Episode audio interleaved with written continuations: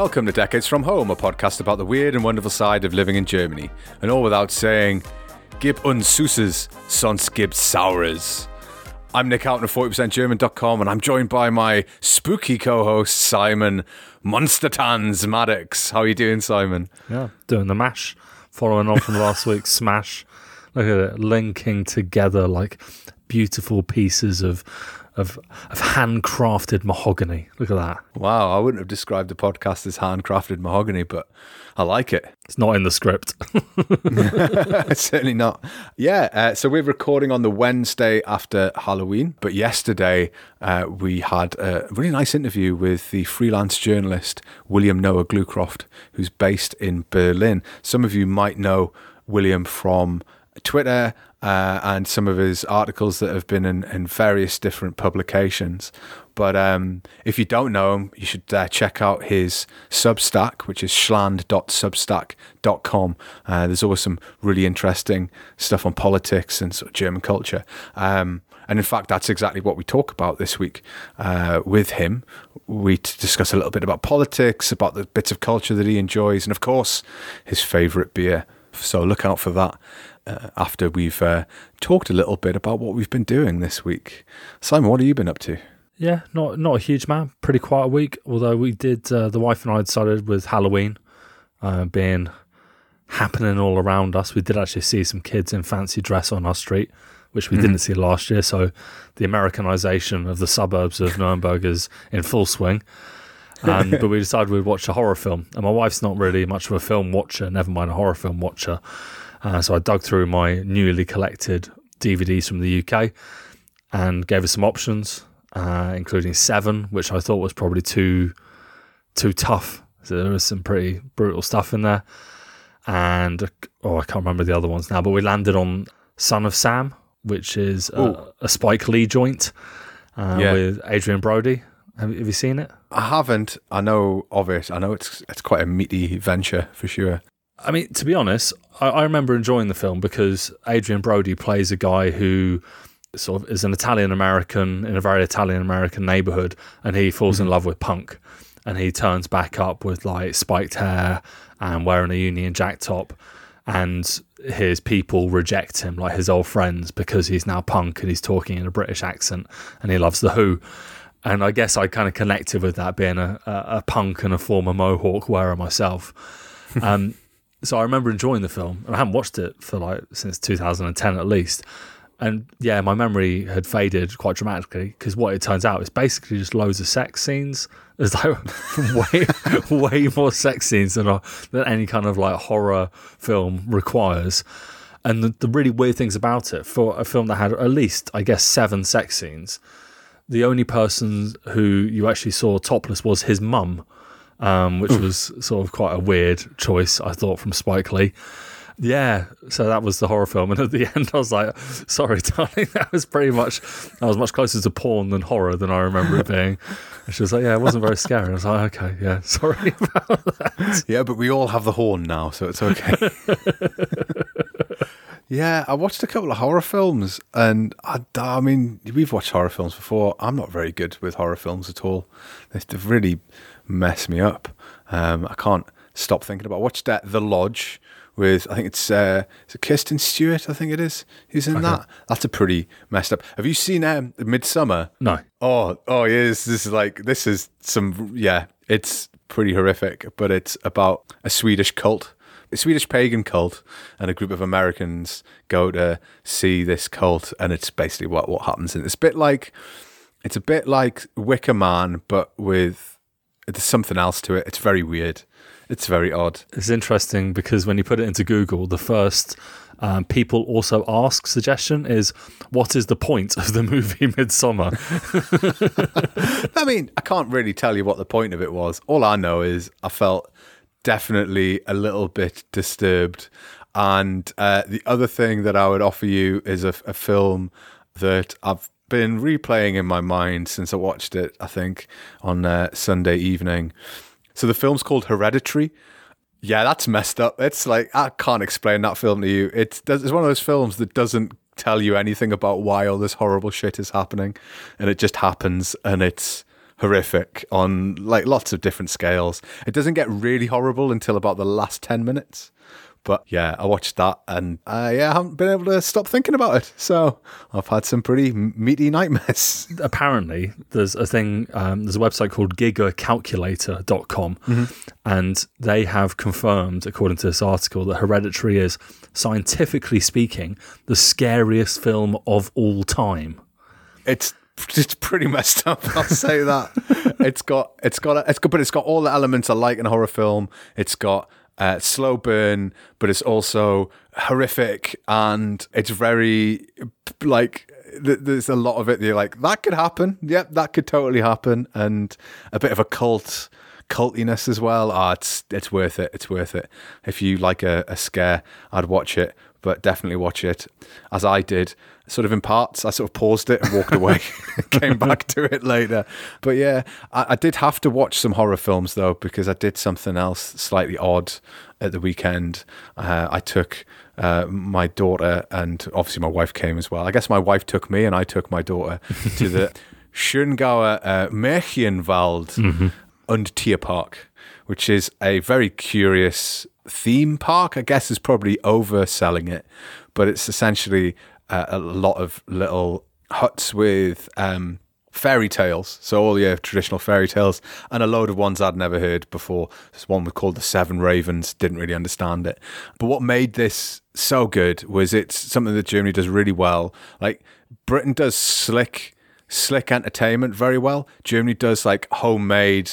We we did this in twenty minutes kind of entertainment quite well, and it is basically a series of huts that look very well decorated and carefully made that are filled with store mannequins dressed as like Snow White or um, as the witch from Hansel and Gretel and and all and then the best part about it is you press a button and it tells you the story like the full story so you're there for about five minutes but it's all in Bayerisch it's like properly, but I was like listening to it going, I don't understand any of these words. like I got, hmm, I don't know what that is, but I know it's a witch because there's like some cackling. Uh, that's about it.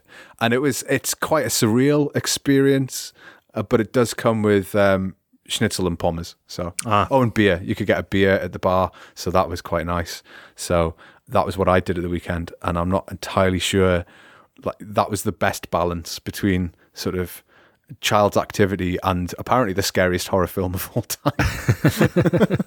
well, you've gone to both ends of the spectrum, so congratulations on that successful D- definitely weekend. They had, yeah. had, a little train as well, but I wasn't allowed to go on it because it was obviously going to derail if I sat on it. There, there was uh, what else was there? There was some some very just just you would look around and you'd see a store dummy dressed as a fairy sitting in a tree, and it was just like, oh, okay, that's a bit, that's a bit weird. This is all a bit weird. And like I said, it just it was very homemade. Um, if you look at the pictures of it, you get a sense of exactly how homemade it is. But I think next time I go back, I'm definitely going to have a have a bash on the uh, on the little train. I felt like I was I was missing out. I, I'm looking at a picture of the model train with a load of adults on it uh, about an article where they're uh, uh, no guests, no money, and fighting for its survival. And there's a guy at the back who's wearing, he's got a handsome beard, glasses, dungarees, and no t shirt. Um, so if he's allowed on, I think you are. no, I didn't realize. I felt like I might damage it. Now I'm looking at that picture. I'm like, yep, yeah, probably could do that.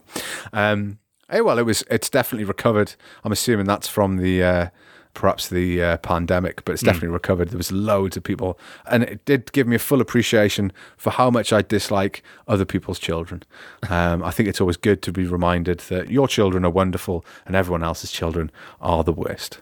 Um, but then I think you would probably understand that, Simon, better than most. Yeah, I, I just like I just like my cats. Uh, little things with grubby hands. Nah, I'm good, thanks. There was a lot of grubby hands. There's a lot of jam everywhere. We've had a few children visitors this month, well, last month, and all were very well behaved, and it rejuvenated my my optimism for the future of the youth of tomorrow. No, don't go here then. That definitely won't. People skipping lines, parents just ignoring them. They're all full of sugar and, and fairy tales. Who can blame them? I left my phone in the car because I'm concerned about being the dad who goes to things and stares at his phone. Mm-hmm. And then I turned up and like every dad was standing around at a slight distance from their children and their wives or partners, just staring into their phones. And I was just like, oh God, that's that's that's us, isn't it? That's that's that's what I could be, just disinterested parents. So I managed to avoid that. With the only active parents, you and the single fathers who had their kids for the weekend only. yeah. Who's who's who've taken their children to these to, to this thing out of pure guilt? um, yeah, I did definitely had a thousand yard stare, but I wasn't staring into my phone.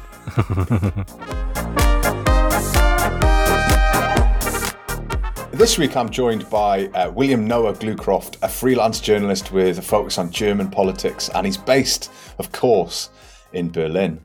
How are you doing, William? I'm doing very well on our newly clock changed, dark, wintry afternoon. No matter how many years I live here, I will never get used to just how quickly it gets dark as soon as the clocks change. It's you, you're ready for bed, uh, and then you look at your watch, you realize it's 6 p.m. It's, yeah, I'll be honest, it's fixed my sleeping pattern because I was not sleeping right, and then I, I gained obviously like a, a two-hour sort of window uh, on Sunday, and then or was it an hour window? Sorry, there's an hour. We, the, the, clocks went back, isn't it? Usually it's an hour. Yeah, yeah, yeah. It felt like two hours. I'll be honest. So I got my first like seven and a half hours in sleep that I've had in about two years. Congratulations! Yeah, I was I was celebrating uh, by having a nap. Um, Best way to celebrate. But then I went to work on Monday, and I, I, I walked back, and I've been walking back in the evening sunshine, and it was dark and depressing, and yeah, it's all sort of become winter instantaneously. Then we had Halloween, and then there was just loads of kids doing trick or treating around. Oh yeah, it was it was great. There was actually it was quite quite foggy on Halloween mm. and felt very um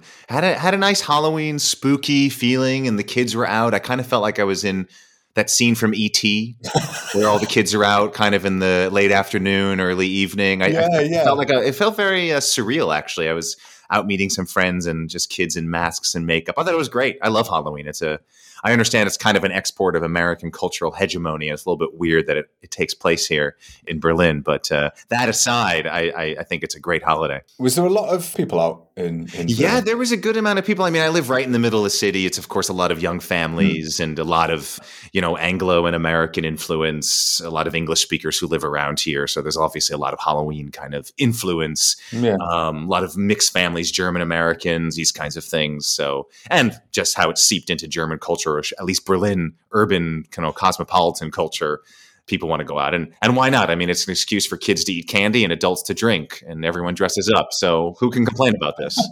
yeah, I mean, you say Berlin, but there's a fair few trick or treaters out in my little patch of Bavarian suburbia. All right. Of course, though, um, there was the obligatory Süddeutsche Zeitung article about the negative aspect of bringing in Halloween and how all our Bavarian traditions are are being maligned for these oh, yes. horrible American imports. Well, if your local, you know, centuries old traditions can't stand up to a little bit of candy and trick or treating, that might say more about the local traditions than the than the import. All I'm saying.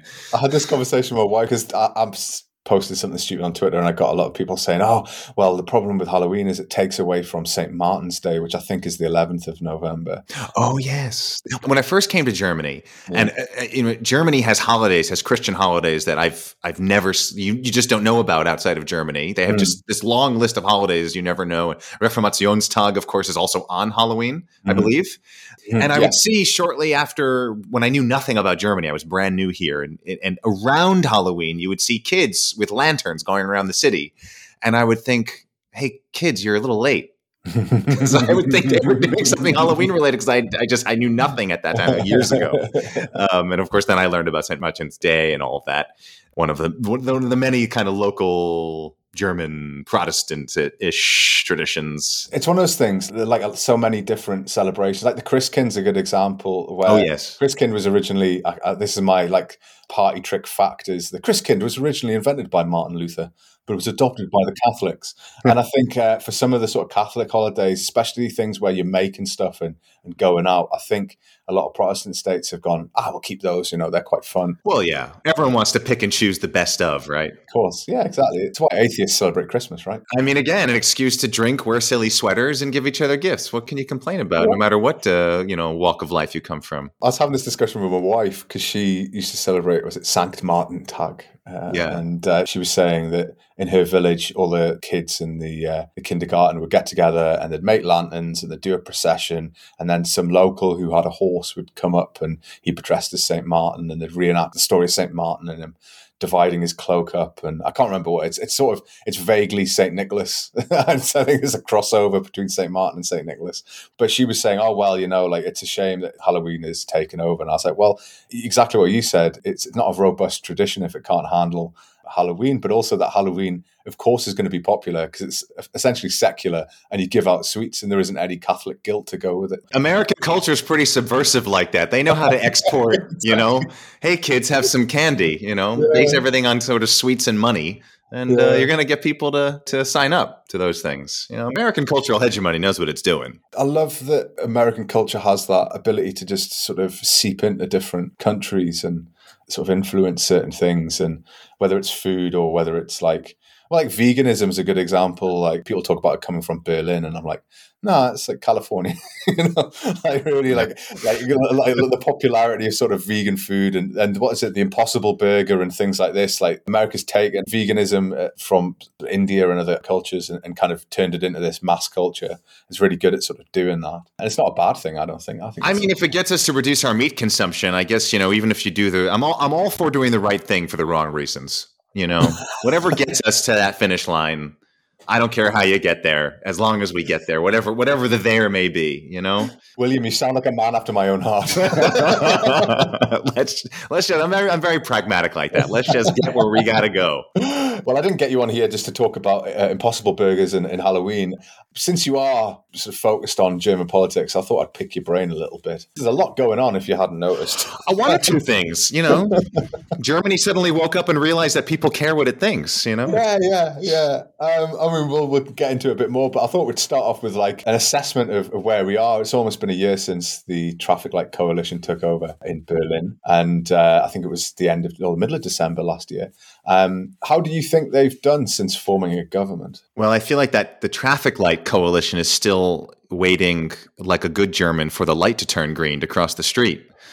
um, you know, I think the best way, if you look at not just a poll, but if you look at polls over time, if there were to be an election today, we'd be back with the CDU in power. Mm-hmm. Yes, yeah. As has been noted by a lot of people, Angela Merkel kind of surfed through a, a period of great calm and tranquility, and part of that tranquility was a bit of a false sense of tranquility uh, by avoiding tough uh, decisions and avoiding big things and actually getting Germany into the many of the problems that it has now, such as its relations with Russia and its dependency on gas, leaving then this big pile of problems for the successor government to kind of pick up on. So they were handed a pretty uh, pretty raw deal coming in in December, the end of last year, just a, a month or so or two months, I guess, before uh, Russia invaded Ukraine.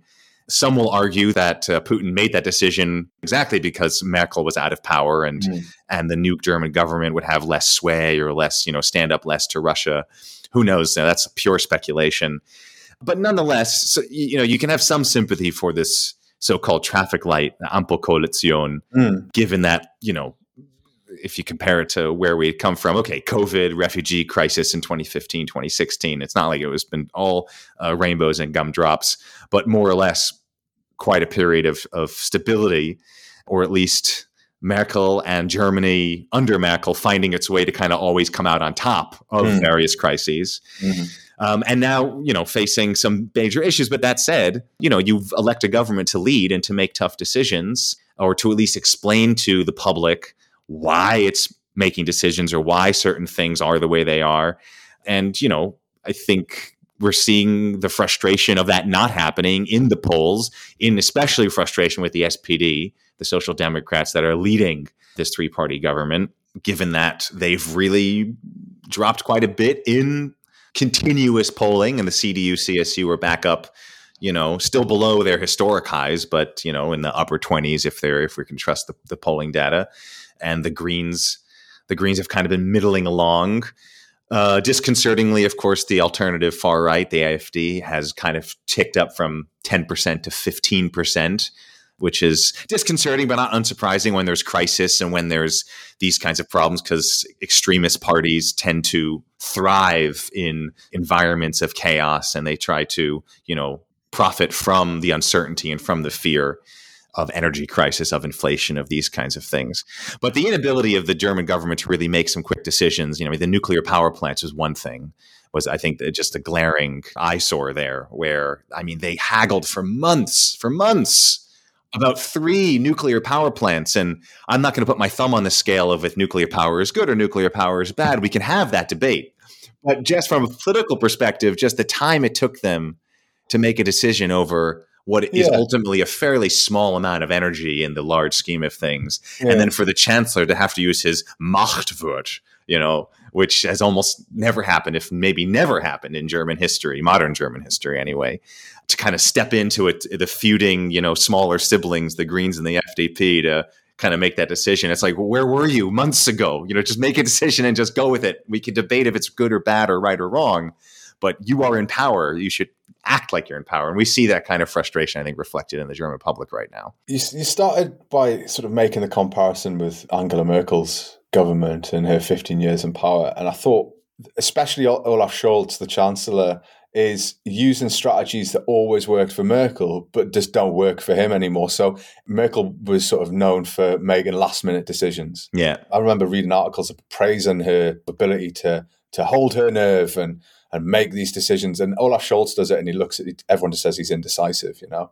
Or even with the, the Machtwort, I think the interesting thing is, I bet you, I'm positive Merkel has done something similar, but she never felt the need to tell everyone about it.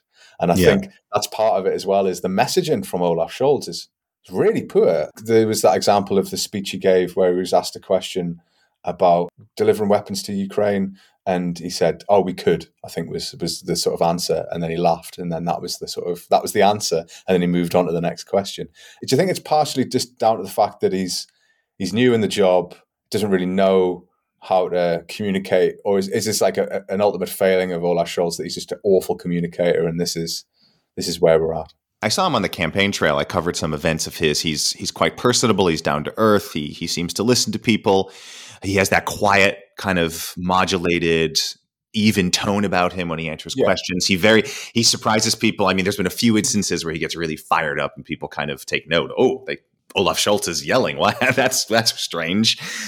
But I don't think it's fair to say he's inexperienced. I mean, he was he was Angela Merkel's vice chancellor for years, finance minister, mayor of Hamburg, uh, a few other positions I'm forgetting along the way. Uh, I mean, this is an establishment figure of German government. I mean, he knows his his way around German politics. So I don't think we can cut him too much slack for being inexperienced. But he ran on a platform of basically being Merkel 2.0. He was either criticized or praised, depending on where you're coming from, for kind of adopting some of Merkel's even physical positions. You know, the the the, the rhombus or the diamond hand, how he yeah, stood. Yeah. Some of his campaign slogans were very much evocative of Merkel's years. Yeah. Um, he got criticized by the CDU for sort of trying to steal that platform uh, from their own party, right? Mm. different party, but he was saying, "I'm the, you know, I'm the heir. I'm the heir apparent to to Angela Merkel, even though I'm from a different party," and that kind of pissed off the CDU a little bit. I could kind of understand why they might be a little peeved by that. You know, I'm not in his brain. I haven't sat down and talked with the man directly, so I, I obviously can't speculate about what he's thinking. But just from his public appearances, it he comes off at least as someone who kind of expected to just sort of slide into this chancellor thing keep leading the fourth largest economy um, in the world and things kind of being hunky dory and not really having to be thrown into such a spotlight and have this Zeitenwende, as he himself framed it, with Russia's invasion of Ukraine, and really being forced to make some very, very, very difficult decisions. I definitely, I sympathize with the man. I, I wouldn't want to be in his position. I mean, this is, these are dark times. These are difficult times, and uh, I, I'm, I'm not again, I, I, I, haven't spoken to him. I don't know how prepared he maybe was for that kind of new context. Uh, that Angela Merkel, yes, we had COVID. Yes, we had the uh, refugee, the so-called refugee crisis, or mm-hmm. it was more of a political crisis than anything else in 2015, yeah. 2016. Of course, we had the debt crisis and the euro crisis in 2008, 9, 10. Um, we've kind of lumbered from crisis to crisis. Uh, but Merkel was always is. I mean, she's very clever. She's a very smart, very clever politician, stateswoman, and she was a chancellor at a time of pretty low standards, right? Of George W. Bush, mm-hmm. of of time of Brexit, then of course towards the end of her term with Donald Trump. So it was very easy of you know Western media, liberal media, kind of setting the bar very low. Um, you know, careful not to trip over the bar you set for yourself based on who you're comparing yourself to, either a you know a leadership personality perspective or even from a national perspective in those years of hmm. what was happening in America, what was happening in the UK, what was happening in the Western world, and looking to Germany as sort of you know all of these kind of taglines, these these kind of easy things, you know, leader of the free world or new leader of the free world, you know, last you know defender of liberal democracy, these kinds of things that were a bit overblown, a bit overdone. Um, so a lot of things are kind of you know, it's always compared to what? What was Merkel being compared to? What is Scholz being compared to? Uh, what are the challenges out there?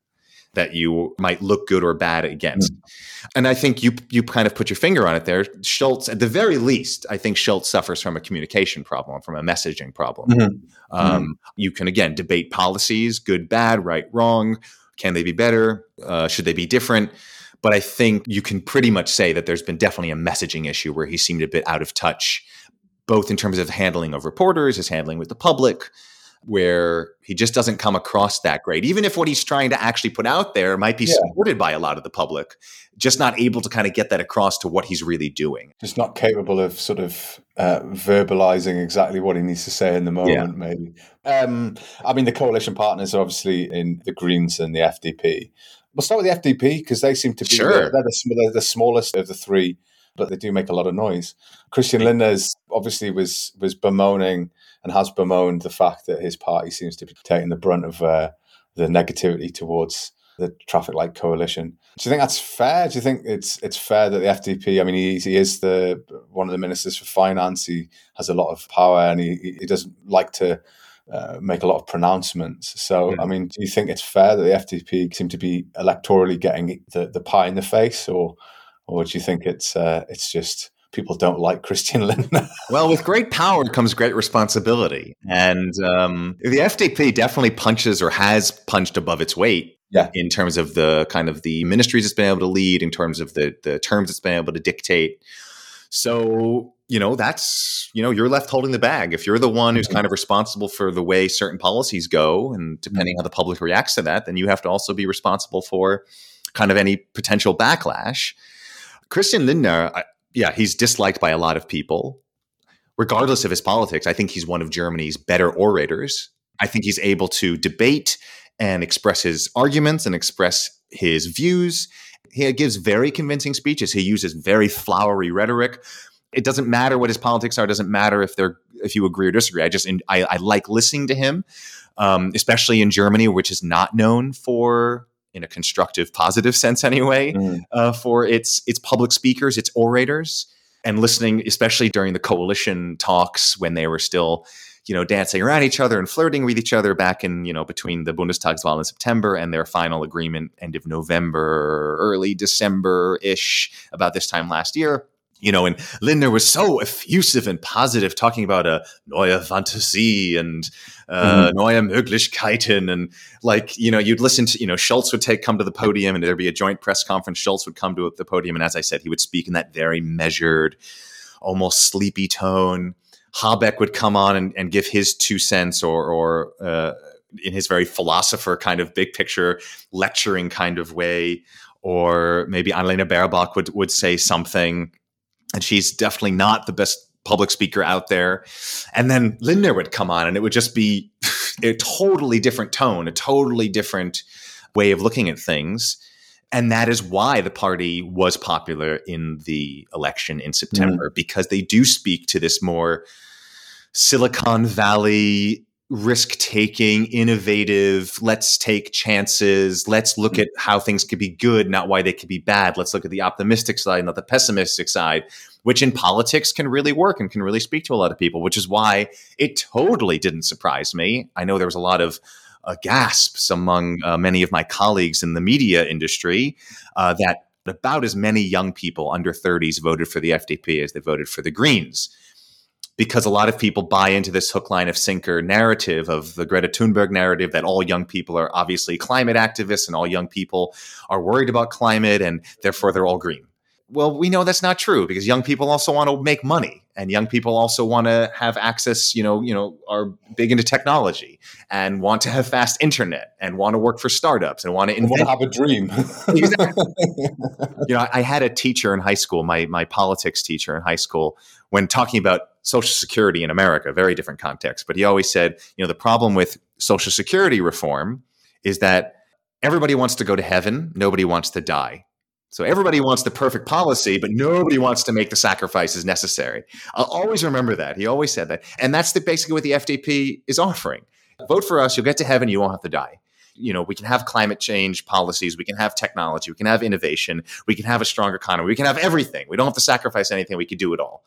Which, of course, when the rubber hits the road, and you have energy crisis and you have inflation and you have to decide between coal and gas and oil and nuclear and all mm. these promises you made on climate change things get a lot more difficult than the promises you can make on the campaign trail. I think that's what we're seeing with some problems with the FDP, and that the FDP, Christian Lindner in particular, running the finance ministry, is in a really hard position on this wonderful you know what is a budget expenditure and what is an investment? Because if it's an investment it can get around the budget rules the constitutional budget and debt brake rules in the german constitution. And lindner can go to his people his supporters and say we've maintained you know fiscal responsibility we've maintained budget responsibility we're only investing you know we're only investing 100 billion euros in the german military we're only investing i think it's 60 billion euros in clean energy we're only investing 200 billion euros borrowing for this defensive shield uh, to f- shield people against the energy crisis and their rising gas bills. They're not mm. budgetary expenditures. And that kind of walking that rhetorical line has been a big challenge for Lindner because, of course, at some point you're going to say, uh, hello, excuse me, you're borrowing a lot of money that you mm-hmm. said you were uh, totally against. But we're also in a very different world right now. And Germany can afford to borrow it. They have, you know, their credit rating allows them to borrow money. Exactly, um, yeah. And they, as we all know, Germany is woefully underinvested. And one of the reasons its economy is so strong is because it saves so much of its money. Um, so it's able to have all this money in the piggy bank, which is nice to stare on a piece of paper and say, look at all this money I have. But if your bridges are falling apart and your roads are falling apart and your schools are falling apart and your internet's not really working and your trains aren't running, um, maybe that bottom line you see on your, you know, your balance sheet at the end of the year, maybe that looks less uh, attractive uh, to yeah. have than uh, than it might otherwise be, especially in, in these moments of, of crisis where people are looking to the government to step in and in a big, big way, in a way that makes COVID almost look like, oh, what was COVID? What was that? Oh. I think that's an excellent point. And again, it sort of goes back to Merkel. And I was say to Simon and some other guests that the time under Angela Merkel's chancellorship was was like a just a really big pause button. Like nothing mm. got done, nothing really got achieved, and we just waited.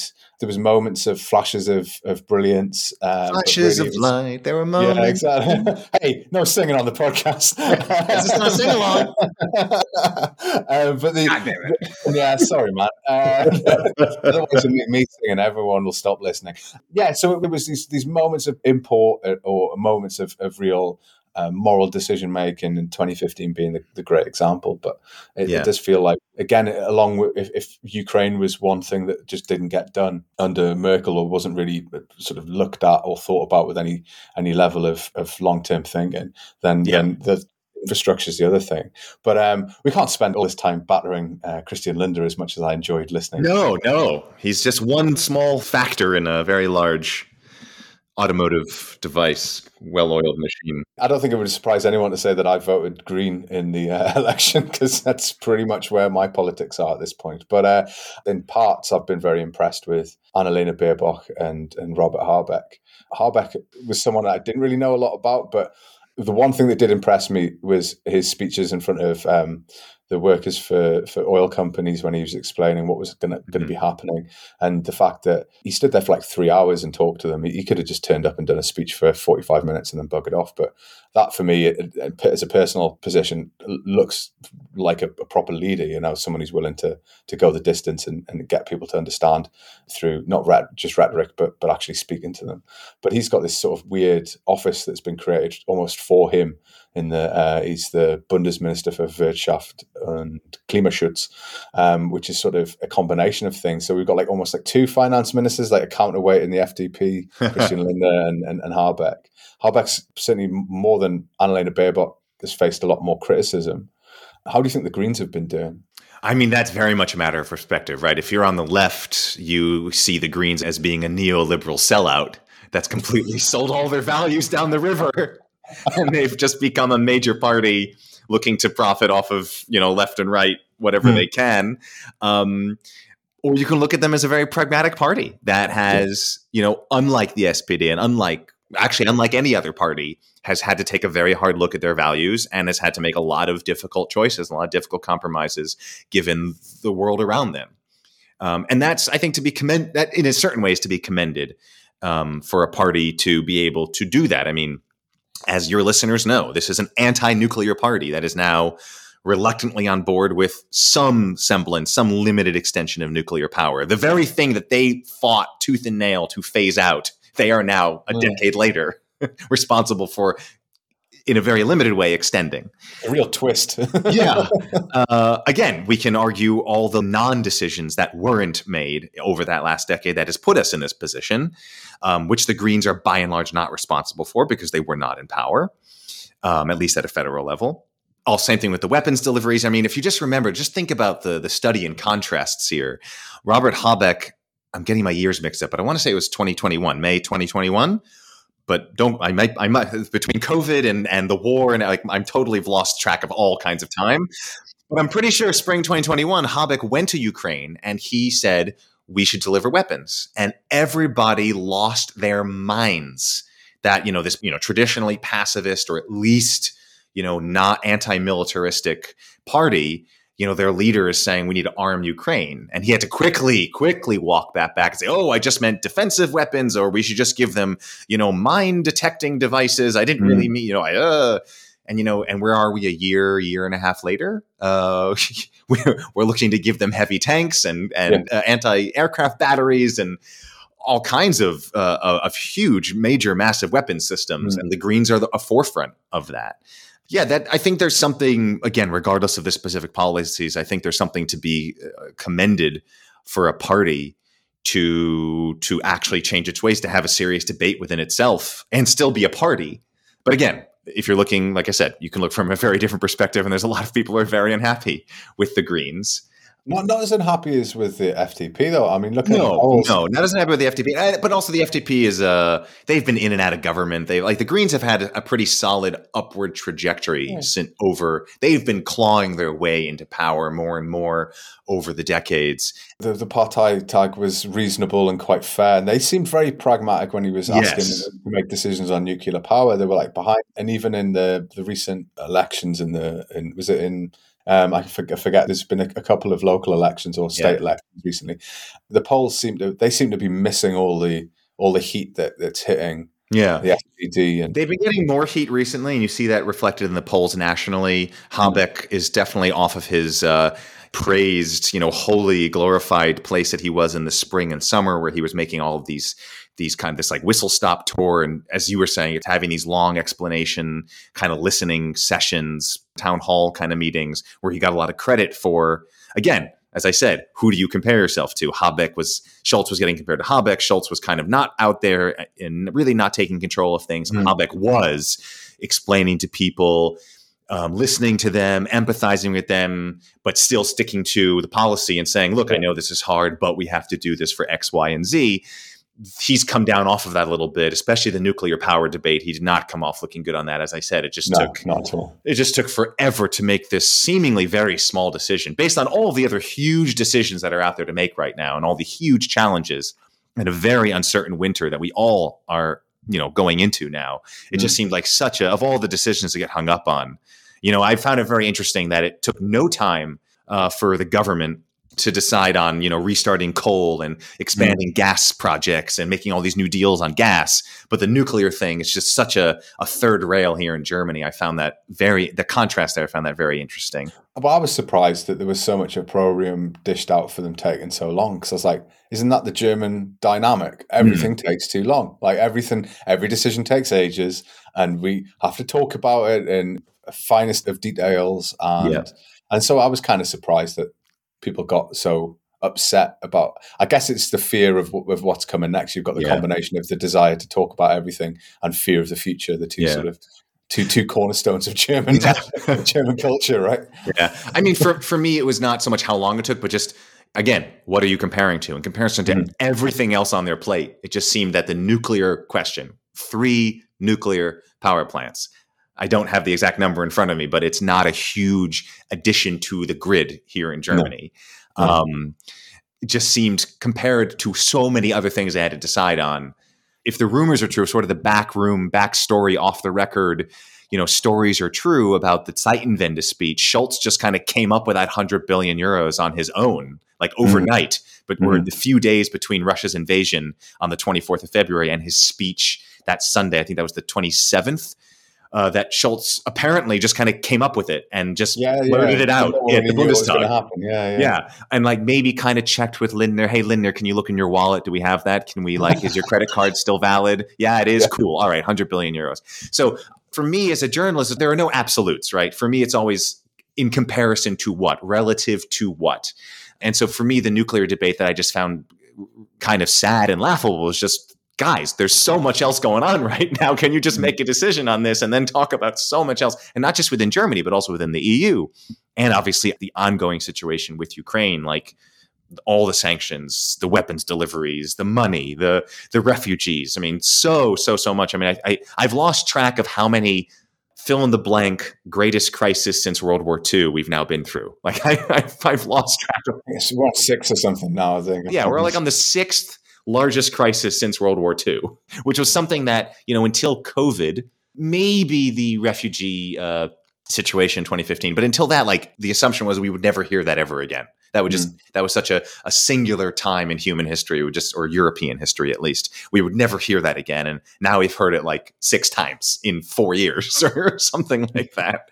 But you know, here we are. So it's it's it's, it's nice living in interesting times, isn't it? you know, when I, when I was a kid, you know, growing up in the growing up in the 1990s, like the post everything 1990s, where you know neoliberalism won and capitalism won, and history is over, uh, which is taking that quote out of context a little bit uh, or at least as it was originally intended. But this like post everything 90s until 9 11, I was like, nothing exciting happens. You know, there's nothing going on. and it's like, you know, be careful what you wish for. You know, no news is good news. And, you know, every every time you think, you know, the world is falling apart, you just look back, you're like, well, that was okay.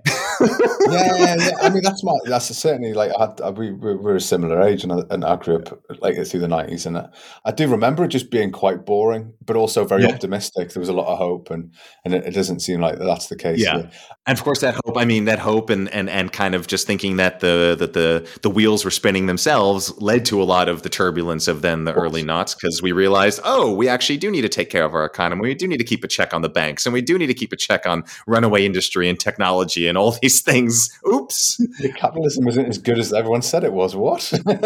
Maybe dem- you know, democratic government actually plays a role here in keeping a check on you know fairness and spread of the love, spread of the resources, spread of the wealth. Yeah. yeah. So those two things are not uh, mutually exclusive. In fact, I think they're very much uh, you know uh, connected. Yeah, well, we've talked a lot about politics, so I'll, let's move on to sort of happier topics. So I'm going to. Are you not happy? Does politics some, not make you happy? I mean, oh, I mean, it makes me it makes me happy, but at the same time, makes me incredibly depressed. This so. is why I, this is why people love hanging out with me. You know, I'm a joy. I know. I mean, it's one of those things. I love talking about and learning about German politics. I mean, British politics is more of a, I wouldn't say second nature, but you understand it more inherently mm. when it's, something you've grown up with and something maybe you've learned about. Of course, of course. I'm sort of learning on the job when it comes to German politics. There's a lot to learn. And it does sometimes give me a headache because there's a lack of humour about about, mm. about German politics. Like you, you, can't like Britain is often accused of having too much humor in its politics, and that's I think that's probably true. Let's just laugh at it and hope it goes away. Yeah. Whereas German politics, there's no laughing, there's no jokes in the Bundestag.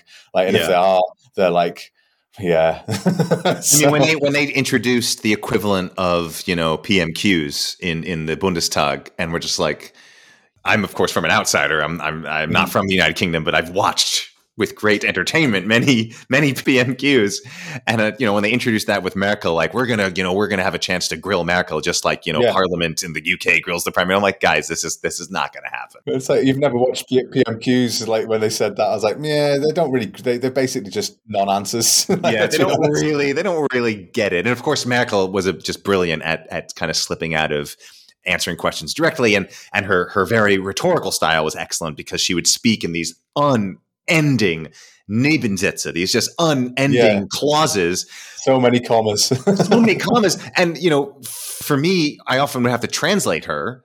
Mm. And I would intuitively know what she was saying. She she was a very good speaker, and she would speak. I would. It's like, oh yeah, of course, that's what you said. Okay, but now try translating that. Um, yeah. uh, where do I begin? Where does this period end? Where does this sentence Yeah. end? I can't have 16 commas in this paragraph, and this paragraph cannot be one sentence. Yeah, it's like okay, uh, das und das und das und das das das. Uh, okay, well, here we are. Well, I'm going to throw some uh, some some sort of culture questions and, and so forth.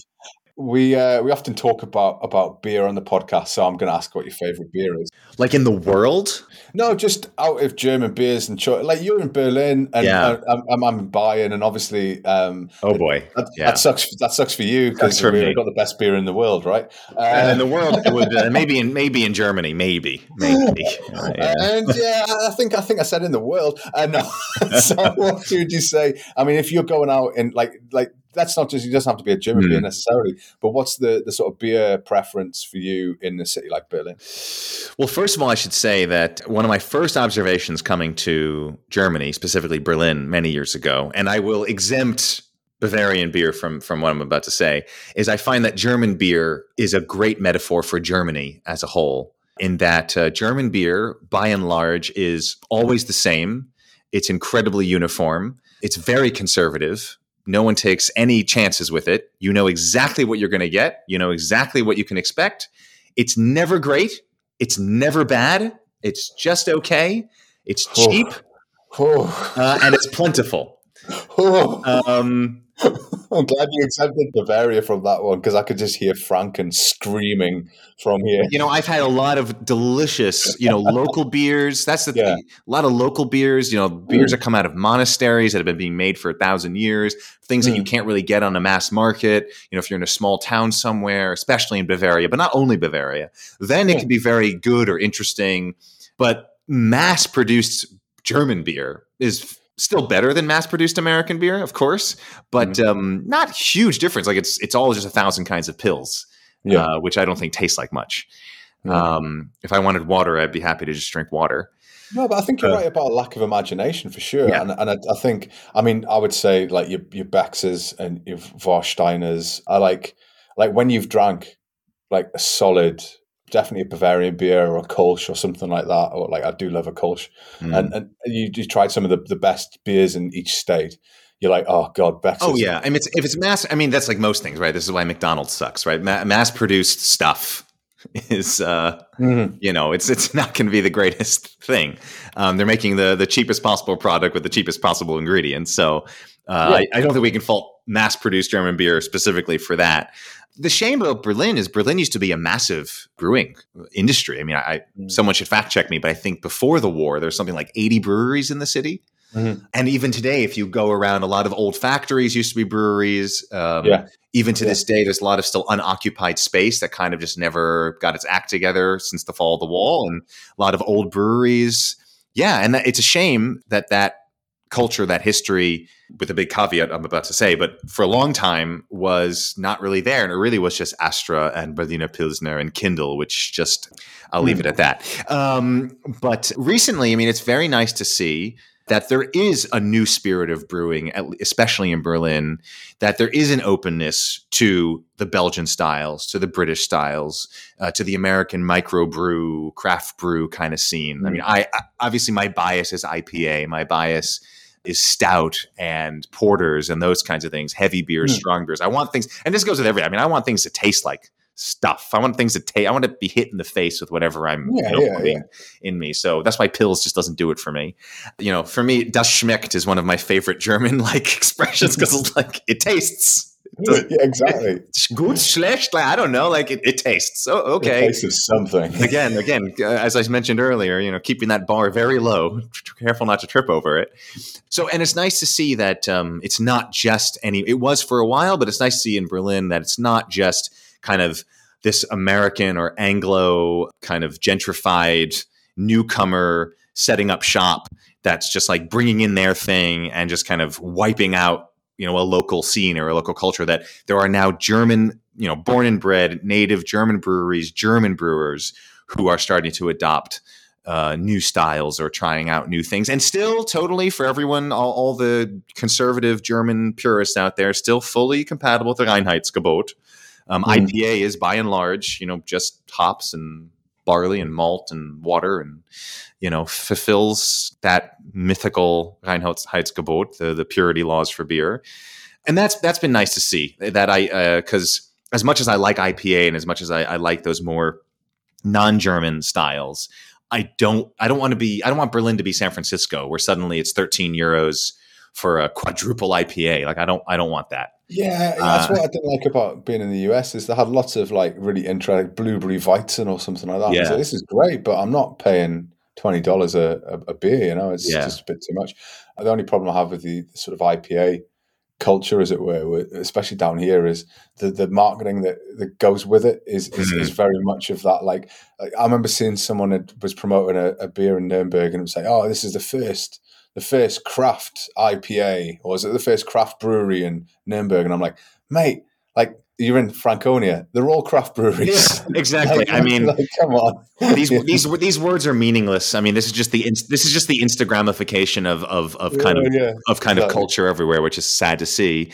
Um, But you still haven't made a decision. You haven't told me what your favorite beer is. So, oh, oh, um, I, I'm actually my favorite beer is an Estonian beer, uh, Polaya. Po- po- I'm, I'm definitely butchering the name because Estonian is not my forte. But I was in Tallinn a few years ago and uh, went to a restaurant, and there was a coconut stout on the menu from a local brewery, uh, Polaya. Polaya. I'm definitely. I'm, I apologize to the brewing brewery company. I'm absolutely butchering butchering the name, and it was just one of the most delicious beers I have ever had. Um, and of course, there's a, a beer for every uh, every season, every taste. It, it very much not just the beer; it's also the mood you're in, where you're at, Yeah, the time of day, the time of season. You know who you're with. It's it it all always kind of uh, makes a difference. Also, here in Berlin, Heidenpeters does great. I think does great beer, and they're a local German brewery here in Markthalle where they're brewing out of. They've done great stuff. Um, just a solid IPA kind of thing. So it's a privilege to be spoiled enough to say that like I don't have to look hard now for beer that I like. Um, okay, we've got um, a favorite beer. What about a favorite bit of uh, German culture? Is there one aspect or something maybe you watch on TV or an artwork or maybe a bit of Goethe poetry or something? Germany plays somewhat of a role in in, in developing Western civilization as we know it. Just so bit, there- just a there's a, there's a few things to appreciate about Germany's cultural cultural uh, contributions. Mm. um, on some of the lower brow, more everyday kind of things. I'm not a huge sweets fan. I don't eat. I'm more much more savory than sweets, but I think Kaffeekuchen is just a fantastic yeah, idea. It's it's kind of I guess it's the German equivalent of, of traditional British tea, sort of afternoon tea. I guess. Oh, don't say that. I said that once and got an earful. I'm Oh, did still you? like- yeah, I wrote, I wrote a blog about saying exactly that comparison that there Oh, isn't boy. that much difference. And they were like, it is totally different. Okay, you're right. Tea, tea, not coffee. Yeah, Um, no, but I agree. Yeah, I think there is that that sort of mid afternoon, take a break, sit down, cup of coffee, Yeah, bit of Bienenstich. You know, Yeah, that's not sp- a bad uh, one. And, and especially in the winter, as we were saying, you know, it gets dark now. It's kind of like a nice, cozy thing. I, I mean, even even if I'm not, sometimes I'm not personally always into it, but I Mm. objectively, I can just appreciate that that frame of mind. Uh, one of my first interactions with coffee kuchen, you know, because coffee cake, afternoon coffee cake culture, was um, I, again very new to Germany. Didn't really know anything. Was with my friend who was also American, but married to a an East German, Eastern German and we went to one of her family's birthday parties which is like way out in the sticks in where was I back then? In MeckPomm, were we? I want to say. And um, we got there like late in the afternoon and they were all having coffee and cake. And, you know, coming from America at a birthday party, coffee cake is kind of what is the last thing you have. Mm. And uh, I was like, oh, I guess we, I, and in my mind, I was like, oh, I guess we missed the party. no, you just. of course, we were, much to my surprise, the party then went on for like 10 more hours until the early hours of the, the night. Do you have a favorite cake then? Oh, do I have favorite cake? I'm, I, I, I could tell you what I don't like. Is again, I'm not big into sweets. I'm not into the like the torta thing. I'm not into like these Mhm. like very gelatinous, Yeah, fruity, jelly kind of things. I like very simple cakes. You know, chocolate, like a very simple chocolate cake, like dark, Mm. dark, rich chocolate cake. I'm real. I'm into that that kind of stuff. You do well in Vienna.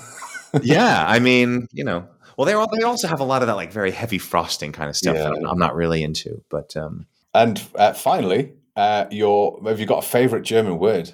Mm, I mean, German has. I was thinking about this, or try. I, I, I, I, whenever I'm put on the spot, I can never think of my my favorite German words because there's so many wonderful ones.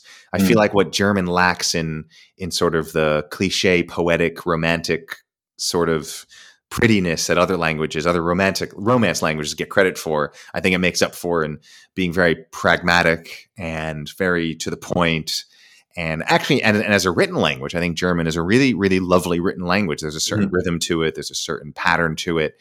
Uh, once you crack that it's very mathematical in a way. Once you crack the code crack that rhythm that pattern uh, you Mhm. can you kind of start to unpack the language.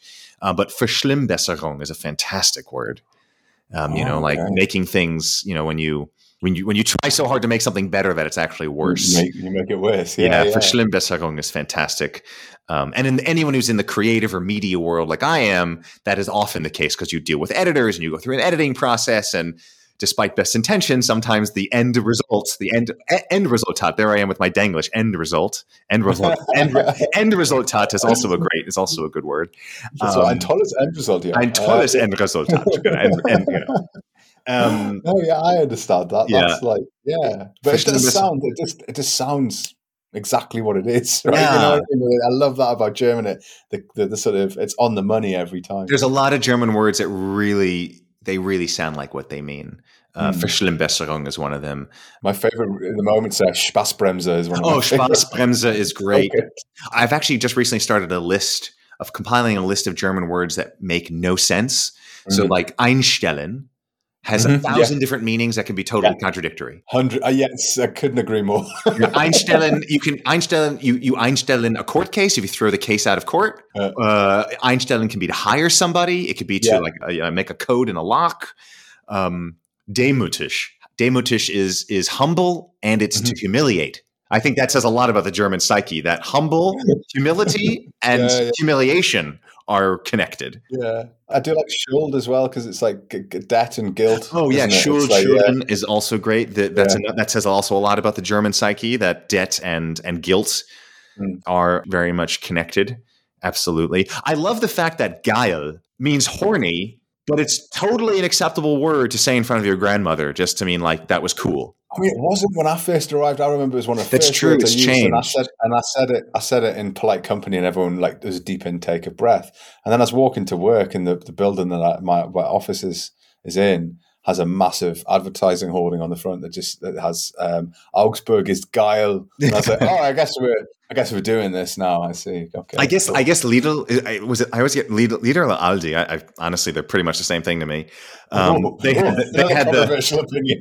They had the Geiz ist geil uh, advertisement with with Sven, wasn't it? Sven No, Bergheim. Edeka, Edeka, I think that was right. Yeah, Anyway, um, I think they're the ones that might have really pushed it over the edge in German culture. Because I also I also remember when I came here many years ago and was first learning German, I was very uncertain if I could use geil as Mm-hmm. to mean cool. Like I didn't want to come off. I didn't want to make any have any mis misinterpretations in, in mixed company in a social I setting. tell you either. I, yeah, exactly. I didn't want to come off uh, in any inappropriate way with anyone accidentally. Yeah. Um, but I think I think that commercial really might have done it. Geiz ist geil, and they have they had that Was, great. it, was, it, was that the one where he's singing Supergeil? I don't want to have got it wrong, but like, Yeah, it was a whole- Yeah, he was- Edeka, yeah. I think it was Edeka. It- we can YouTube it. It's definitely on there. Um, Yeah, so I mean, the, the audience is already shouting into their uh, into their phones, like "You idiots!" I'm not a culture. I'm not a culture journalist. All right, I'm not. I mean, I'm not a culture journalist, but I just pr- I just make pronouncements about culture all the time. That's my beef. I will give one shout out when we're talking about words. Um, anyone who's interested in the German language, I think, should absolutely. I'm not being paid for this. I think they should absolutely sign up for the Duden newsletter. Oh right, yeah, that's a good that's a good shout. The Duden being, of course, Germany's official dictionary. They have this fantastic newsletter. Maybe once a month. It's not. It's not overwhelming. It won't overwhelm the thousand other newsletters you get. And they just have really interesting articles about why the German language is the way it is. And it's it's not meant for you know foreign speakers. You know people learning the language. It's meant for native German speakers. And it's also nice if you are a non-native speaker of German. It's uh it's an it's a nice to see that there'll be topics that come up that you might think were only questions for non-native speakers and you realize oh germans also don't really know these things about their language so i can recommend that it's, it's a really interesting it's about the history and the culture and how words came to be and i think it's very anyone who's interested in language and, and knows a bit of german i can recommend reading that from time to time Wow, that was uh, well, William. That was excellent. Um, thank you very much for joining me for this. Uh, this this uh, this hours flew by. It was, It was a really really good. I really enjoyed it. Thanks, thank you very much for coming on, and we'll uh, we'll have to have you back. Very, very anytime uh, i'll probably still be in my sogenanntes home office so um, I don't know if is so, sogenannten. I don't know if I don't know how to decline. Uh, how to oh decline man, home office. It's above my pay grade. Yeah, I don't know if it's if it's der, d das home office. Kind of. Just say das and hope for the best. Yeah, I'll just das Büro. So there we go.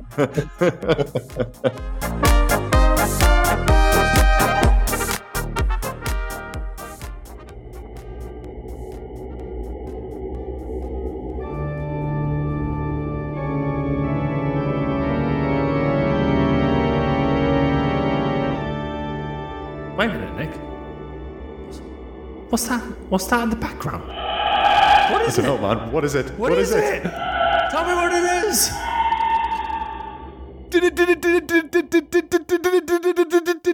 It's a Boris Becker update. That's what it is. yes, another Boris Becker update. Oh, this one's a request as well, I think, pretty much. Yeah, shout out to Beth. Who requested a bit of the old Boris Becker update? What's Boris Becker been up to, Simon? Well, I mean, obviously, we know he's not been up to a huge amount because he is still in prison uh, in the UK. The Guardian are keeping us abreast of his of his doings, and the headline we have this time round is "Slimmed Down Boris Becker mm, reportedly teaching yoga in prison." So yeah, he's at uh, Huntercombe prison, which we mentioned before, and now he has lost a stone. Uh, what's a stone in German? I don't. I don't even know anymore. Oh, God, I, I have no idea. It is 6.35 kilograms. That's quite good. That that's a good that's a good whap to have lost. But It's made me realise that I'm aiming currently to lose two stone. 12 kilos seem like a, a sensible amount, but two stone, that's, that's a lot of weight. Oh, God, what have I got myself into? I need Boris teaching me yoga. Um, How has he managed to lose weight then? so yeah, he's been uh, he's been training regularly uh, in the prison fitness studio. Uh, so I'm sure that will upset the right wing tabloids who be like fucking fitness studio.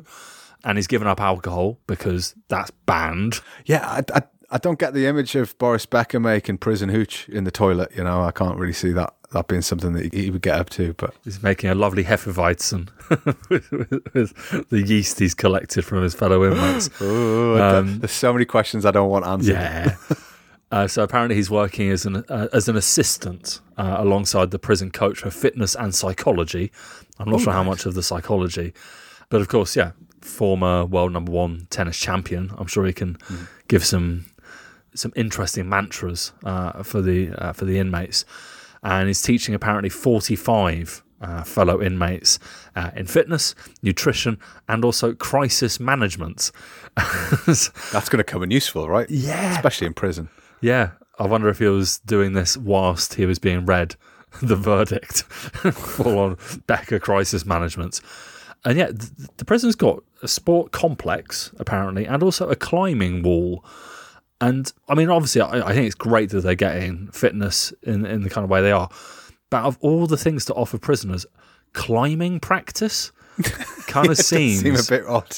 it seems counterintuitive. Like, have these prison officers not seen any movie about prison escapes? It's either digging or climbing. And I was going to say that there's another class like how to dig a hole really well. this is how you dig a trench with your hands. Apparently, one of the prisoners has described it as a special type of yoga and meditation. In my head, I'm hoping that they're all in like tennis gear, like high cut white shorts, like, like forehand, backhand, forehand, backhand, uh, something like that. That's what I'm hoping he's doing anyway. But until he gets out, we're not going to find out. I'm sure there'll be DVDs available. How, how to quit alcohol and lose a kilo um, with Boris De Becker, Yoga Meister. Yeah, you can assume that there's definitely some kind of self help book in the making. My prison diet or my prison health regime. It's got the Christmas bestseller list written all over it. The only issue he, of course, will have is he has debts to pay. So I imagine any best selling book, the proceeds will be taken from him. So I think we're probably going to see a book called uh, Chorus Kecker Does Yoga. is this you, Boris? No, no, it's not me. Hopefully, he wouldn't be that daft. I mean, sure, he's uh, he's understood understood the uh, the long arm of the uh, of the tax office will come find him somewhere for sure. But yeah, I mean, it's good. It seems like he's in a good good healthy position. I, I think this is all we could have hoped for a few months ago when we learned of his imprisonment. I feel like he sounds like he's moving towards a more positive place. It'll be all that crisis management that he's that he's uh, so skilled in. Yeah, I mean, you kind of assume a lot of celebrities would be targeted in these kind of environments, and it seems that he's thriving, um, which is which is wonderful. Yeah, good on you, Boris. Well done. Yeah, well done, Boris. Keep it up. We know you're listening.